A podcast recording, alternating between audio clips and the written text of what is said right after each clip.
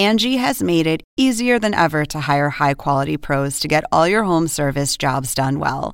Just bring them your project online or with the Angie app, answer a few questions, and Angie will connect you with local pros who match your specific needs. Or book a service instantly at an upfront price. So join the millions of homeowners who use Angie to care for their homes and get your next home service job done well. Download the free Angie mobile app today or visit Angie.com. That's A N G I.com. My body, my choice. My body, my choice. My body, my choice. It's been a few weeks since the Supreme Court officially overturned Roe v. Wade, ending the constitutional right to abortion in the U.S. No justice, no peace. No justice. In the next few months, it's likely 26 states will make it illegal or next to impossible to end a pregnancy. Speaking from my point of view as a woman, there are times when I'm so upset, I have trouble putting it into words. Not great for a podcast, I know, but I don't think it can be overstated what a huge loss this is. We want justice. We want justice. We want justice. We want it now. Right now, you might be thinking, Delyanne, why are you talking about this? I'm here for tips on how to manage my money. Tell me about the stock market. Talk to me about what to do with my debt. It's important for you all to understand that I see the work I do here as social justice, as a fight against inequality. Teaching women and people of color how to build wealth helps us close the racial and gender wealth gaps in this country. It provides people with more choices and ultimately more freedom. That's the bottom line here. And frankly, access to abortion is a personal finance topic. Money is political. Access to healthcare is political. And let's face it, having and raising children is expensive. Whether or not you have them and when will impact every aspect of your life, including your finances. For many, abortion access is the difference between financial stability and poverty. I'm Delyanne Barros. This is Diversifying.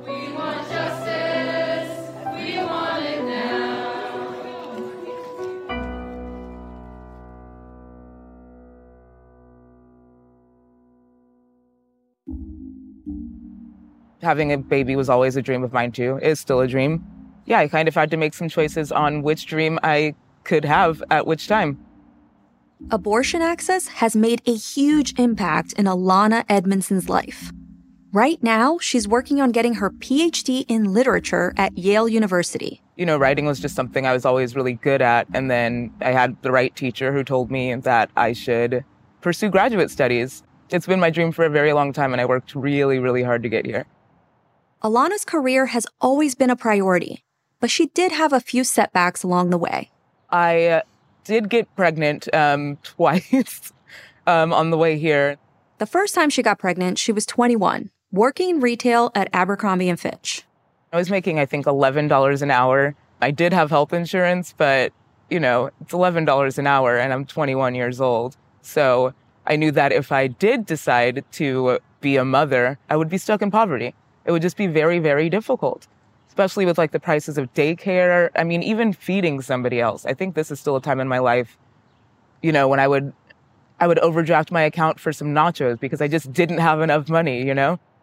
Alana just couldn't see a way through her financial situation. As a black woman, she was also determined to overcome generational poverty. I thought really hard about it. I spent five weeks debating on whether or not I was going to get an abortion at all and whether or not I was going to adopt. I spoke to, you know, family friend who said that they would raise the baby. My older sister offered to raise it as her own. And ultimately, I knew that if I stayed pregnant, I was going to have the baby. She just couldn't imagine having a child and giving it away. So she decided to have an abortion instead and wait for the right time to have children. She was in Seattle, Washington, a pretty liberal state, but on her first try, she ended up at a crisis pregnancy center. I thought that I was going there to, you know, discuss my options, and that's not what happened. Crisis pregnancy centers are set up to look like abortion centers, but they're not. The people who run them are trying to convince patients to not have abortions. I mean, in the lobby, they have like these little binders, kind of like a catalog of families that want to adopt. And yeah, ended up getting a ultrasound that I didn't consent to. I walked away with an ultrasound picture, some baby booties, and a baby blanket, and a little tiny rubber baby that they said was about the size of the embryo inside of me. Alana says she later found out that the rubber toy they gave her was actually way too big, given how early she was in her pregnancy. And it was too early to even hear a heartbeat. So her next stop was Planned Parenthood, where she was finally able to schedule a procedure. My partner at the time split the price of the abortion with me, thank goodness, because I probably couldn't have afforded it otherwise. It was, I think, like $650 or something. I've never felt so happy to feel empty before, to know that I wasn't being occupied anymore. And then afterwards, I was just, yeah, I was just so happy to, I felt like I had my future back.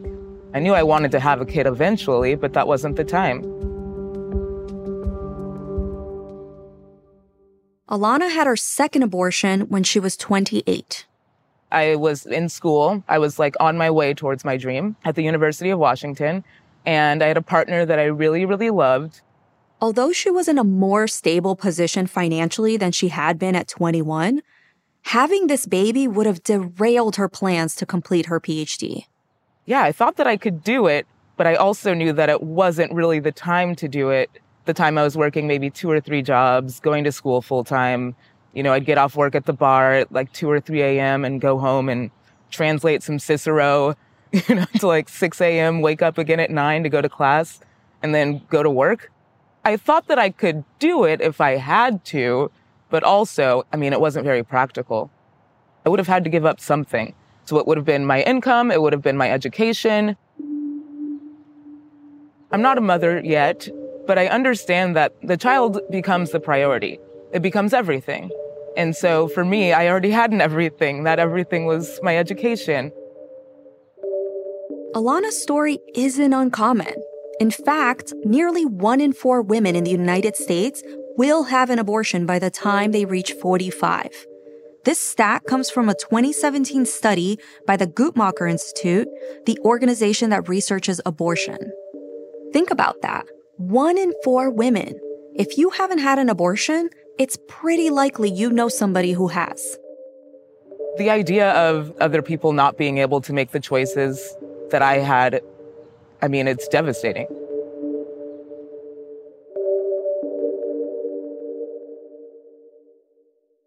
There are still a lot of ways that this ruling could play out appeals, new laws, challenges, protests. But what we do know is that while it's common to need an abortion, in some places, actually getting one is going to be a lot harder. What happens when a nation of women can no longer make the bodily and financial decisions that make the most sense for them? When we come back, we'll talk about the economic impacts of losing this choice with the CEO of the Black Women's Health Imperative. Angie has made it easier than ever to hire high quality pros to get all your home service jobs done well. Whether it's routine maintenance, an emergency repair, or a dream project, Angie lets you compare quotes from multiple local pros, browse homeowner reviews, and even book a service instantly. Angie's been connecting people with skilled pros for nearly 30 years. So the next time you have a home project, bring it to Angie to get your job done well. Download the free Angie mobile app today or visit Angie.com. That's A N G I dot com. The assignment with me, Audie Cornish. Celebrities of all kinds are speaking publicly about their therapeutic trips, so to speak. It turns out there is a burgeoning industry ready to serve the new influx of people who find themselves turning away from traditional mental health therapy. The gap between what we know and what we don't about psychedelic therapy. Listen to The Assignment with me, Audie Cornish, on your favorite podcast app. This is diversifying. When critical bills are at stake or being discussed, or critical measures, changes in policies, there's usually one black woman in the room, and it's me. Linda Goler Blount is the president and CEO of the Black Women's Health Imperative. They're the only national nonprofit focused on Black women's health and reproductive justice in the country. Linda and her team jumped into action after Roe was overturned, pushing back against the ruling and marshaling resources for women who need abortions. We need more people to do this work, obviously, but we're not going to give up, and we're fighting for Black women's health every single day. Thank you again for the work that you do. I brought you on today because obviously I wanted to talk about Roe being overturned. And when it happened and I heard about it, I immediately became very triggered. It brought back a lot of the feelings that I had when I was an undocumented immigrant. I grew up undocumented. I moved to the United States when I was eight years old, and it made me feel unseen, uncared for. And I would say I was almost grieving this loss, Yeah. right? Can I ask you where you were and how you felt when you heard the news? Yeah. Ironically, I was actually at my gynecologist's office for my for my annual exam. that is ironic. Wow. And she came in and said, Did you hear? And I said no, because I was driving and then came in and she said, Well, it's it's done. And we both sat there for about three or four minutes just in complete silence. Neither one of us could say anything. And then her assistant came in and just saw us and she just stood there. And I think she intuitively must have known what was going on. And so then after just a few minutes, we each sort of took a deep breath.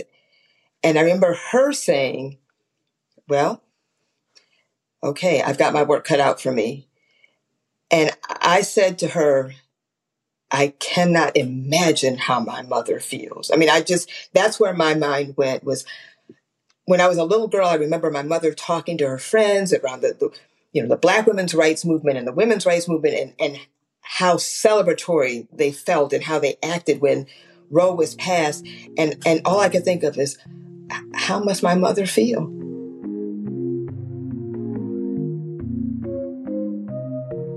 Obviously, abortion is a political issue, it's a health issue, but it's also an economic issue, which is why we're talking about it here on a personal finance podcast. For people who might not have thought about it in those terms, in terms of finance, can you explain why that connection is there? The number one reason, not just black women, but women give for choosing abortion care is that they can't afford to have a child at that time.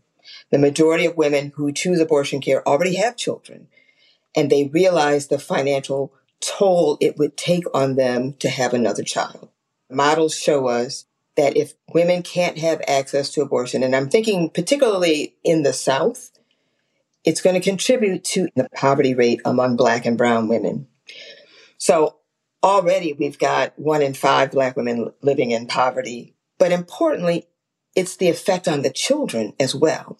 There are studies that go back several years that show a child born into poverty has less than a 4% chance of ever leaving poverty. So by removing this ability to make the best health and financial decision from a woman, you condemn her, her family, and future generations to persistent poverty from which they can't escape.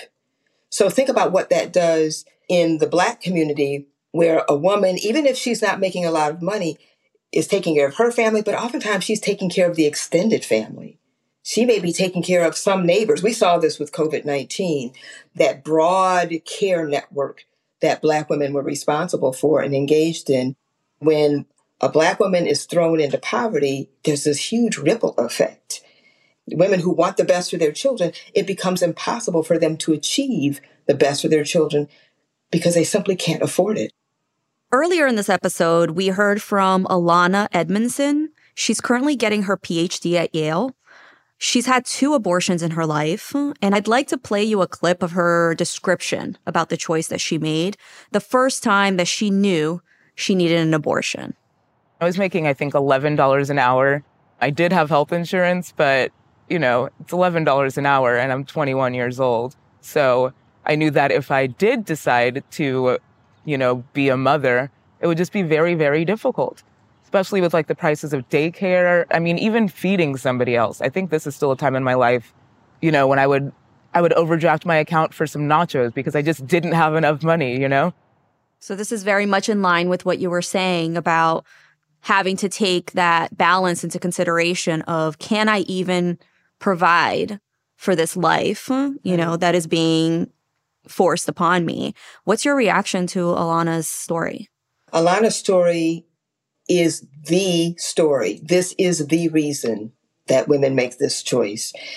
Alana was making the logical, sensible, and healthiest choice, both em- emotionally and physically, for her. She knew. She knew what she could expect. And the, the other piece I would add to her story is being pregnant is not cheap. So it's not just, well, I can't afford to have the child. At $11 an hour, she couldn't even afford to be pregnant. How is she going to pay for the visits, the transportation, the time off from work, the prenatal vitamins? And please don't let her have a complication. There's no way she could afford it. No, if she needs to be on bed rest and she can't go to work or she has, Right. yeah, any kind of preeclampsia and she can't work, it's game over. That's game over. Exactly right. So she was looking at her life and understanding I want a better future for myself and children. Should I, you know, make that choice? So this is the decision to make. And, and I'm happy that she was able to make that decision. Yeah, I mean, I was talking to my mom and she lives in Brazil. I'm Brazilian, where unfortunately abortion is unlawful and is a crime. But the country does provide paid maternity leave. Again, I'm not agreeing that it should be unlawful, but there are other things that even as Americans, we don't offer, right? We do not have paid maternity leave. So when I told her that, she was shocked. Yeah. Well, people are shocked. They assume in the United States that, of course, pregnancy is revered. And of course, we care for pregnant women and postpartum women. The U.S. is rock bottom of developed countries. Maternal mortality has been increasing. Every place else it's decreasing. It is only increasing in the U.S. We don't have paid family leave universally. We make it hard on people who are giving birth. We make it hard for people who choose not to give birth. The message is, as a woman, you're not of value. As a person who can give birth, you're not of value.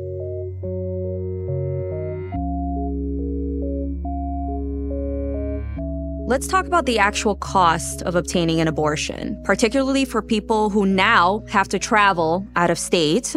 Can you explain why this is such a barrier? Yeah. So if one wanted to pay for an abortion just out of pocket, the rates vary, but you're looking at anywhere between four and seven hundred dollars just for the procedure. That's for surgical abortion. Let's assume you've got children.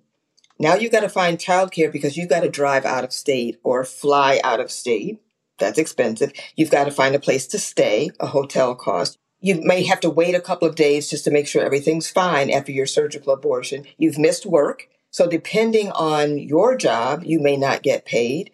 So the full cost in total for an abortion for someone who has children could comfortably be $2,500. And you'll remember a while ago there was a, a study that asked for emergencies, what percentage of Americans could come up with $400 to deal with an emergency? Yep. Well, even fewer could come up with $2,500. It would be well out of reach for the vast majority of people seeking abortion care. Right. And some people be like, well, just put it on a credit card. Well, one, credit cards are problematic for people who don't have the money to pay for it. So now you're stuck in this cycle of debt. And like you said, taking the time off from work uh, is a challenge in and of itself. And now we have employers deciding how they're going to cover this procedure, whether they're going to cover it, which again is putting so much power in the hands of corporations which I think is a huge problem. So now we're like, okay, we don't want the government to decide. So we're going to let these corporations decide instead. That's way better. Can you imagine, Delyanne, and you, I'm, I'm not telling you anything you don't know, but imagine that corporation says, hey, we're going to pay for abortion care for those women who choose it. You know who's going to take them up on that offer. It will not be black and brown women. It will not be women whose documentation might even be remotely in question because black and brown women don't want people knowing their business. As generous as it may seem, it doesn't solve this issue because we can't afford to have people know our business like this, and we're not going to take them up on that offer. I agree. I think it's incredibly invasive. I don't understand how it's not a HIPAA violation. You know, I'm a former employment attorney. I'm looking at it from that angle. So I'm seeing employers offer these travel benefits and people are applauding them, right? There was this big feature in a big newspaper the other day listing all the companies that are offering them. And I'm like, this is a huge issue because now you're having to disclose to your employer that you're having this procedure. And many employers will discriminate against a, woman for having an abortion, Absolutely. which, yes, it's unlawful to discriminate under federal law. So, FYI, if you didn't know that, being discriminated against in the workplace for having an abortion is a violation. But guess what? Employers break the law all the time. They discriminate all the time. So now here's an additional hurdle that you have to deal with in the workplace. You come back from having your procedure, all of a sudden you're being marginalized. You're not being invited to certain meetings. You're not giving certain leads. Nobody comes out and says, we don't want you here anymore because you got an abortion. These things are very, you know, it's not as, as blatant as it is. uh, and it's very systematic. So I, I see this as a, a huge issue in the future. I do too, and I'm so glad you you said that because there's far-reaching consequences of not being able to choose to have an abortion in the privacy of your, your your own life. Now you've got to disclose this, which means you may be trading off your career.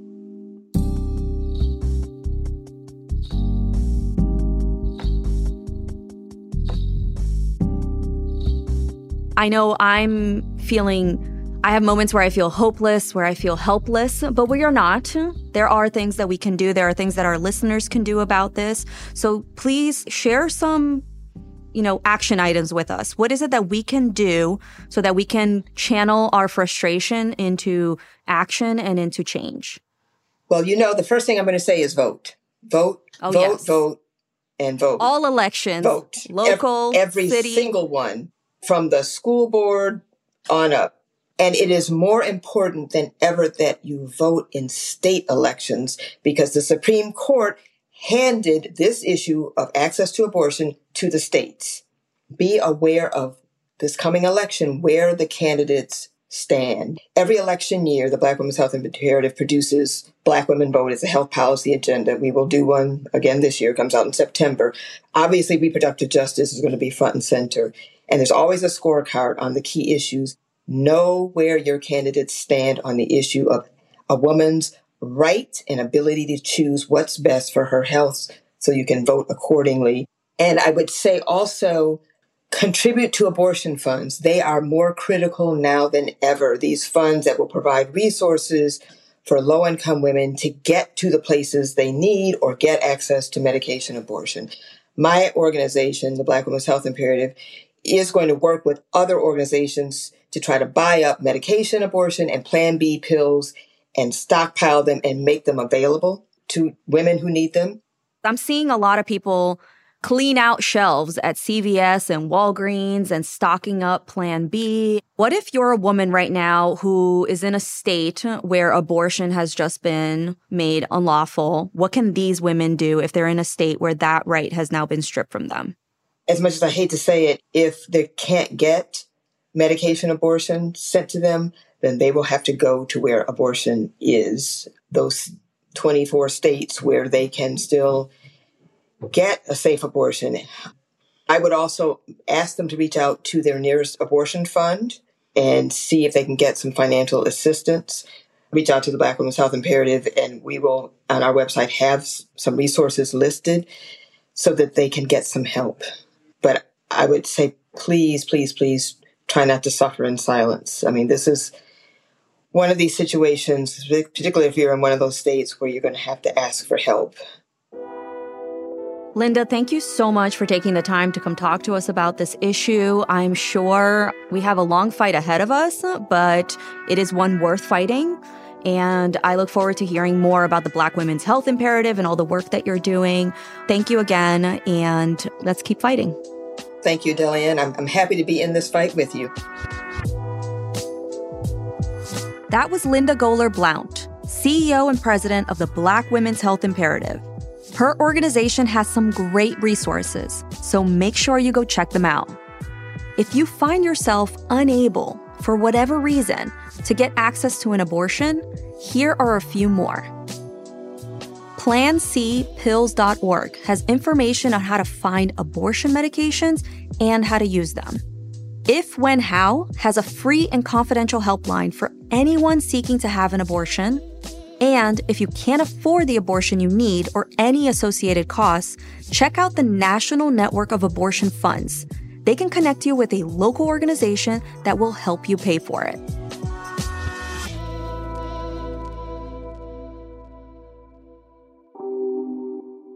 It's an understatement that this decision will harm countless women, and it's easy to get caught up in the despair of that fact. But there are ways to push back and keep working to create change. Use your platforms to advocate if you have one. Demand that your favorite influencers and celebrities speak up about this issue. Like Linda said, ask for help if you need it and keep fighting. We're going to keep talking about the intersection of childbearing and finance on our podcast. We've got an episode coming up on the truly insane cost of childcare in the US. But next Monday, we're talking about money scams, how to spot them, and of course, how to steer clear of them. It's so scary because they get so good at this. Our brands are our faces. People will associate that with us when it's very clearly a scammer. Make sure to follow us so you don't miss it. A special thank you to CNN's business and politics correspondent, Vanessa Yurkevich, for connecting us with Alana and Linda. Diversifying is a production of CNN Audio. Megan Marcus is our executive producer, and Haley Thomas is our senior producer. Our producers are Alex Stern and Aaron Mathewson. Our associate producers are Cheris Satchel and Rafa Fariha. And our production assistant is Eden Getachew. Our intern is Kendall Parks. Mixing and sound design by Francisco Monroy. Artwork designed by Brett Ferdock. Original music by Andrew Eapen. Our technical director is Dan Dzula. Rafina Ahmad leads our audience strategy. With support from Chip Grabow, Steve Kiehl, Anissa Gray, Abby Fentress Swanson, Tamika Balance Kolosny, Lindsay Abrams, Lisa Namerow, and Courtney Coupe. I'm Delyanne Barros. Thanks for listening.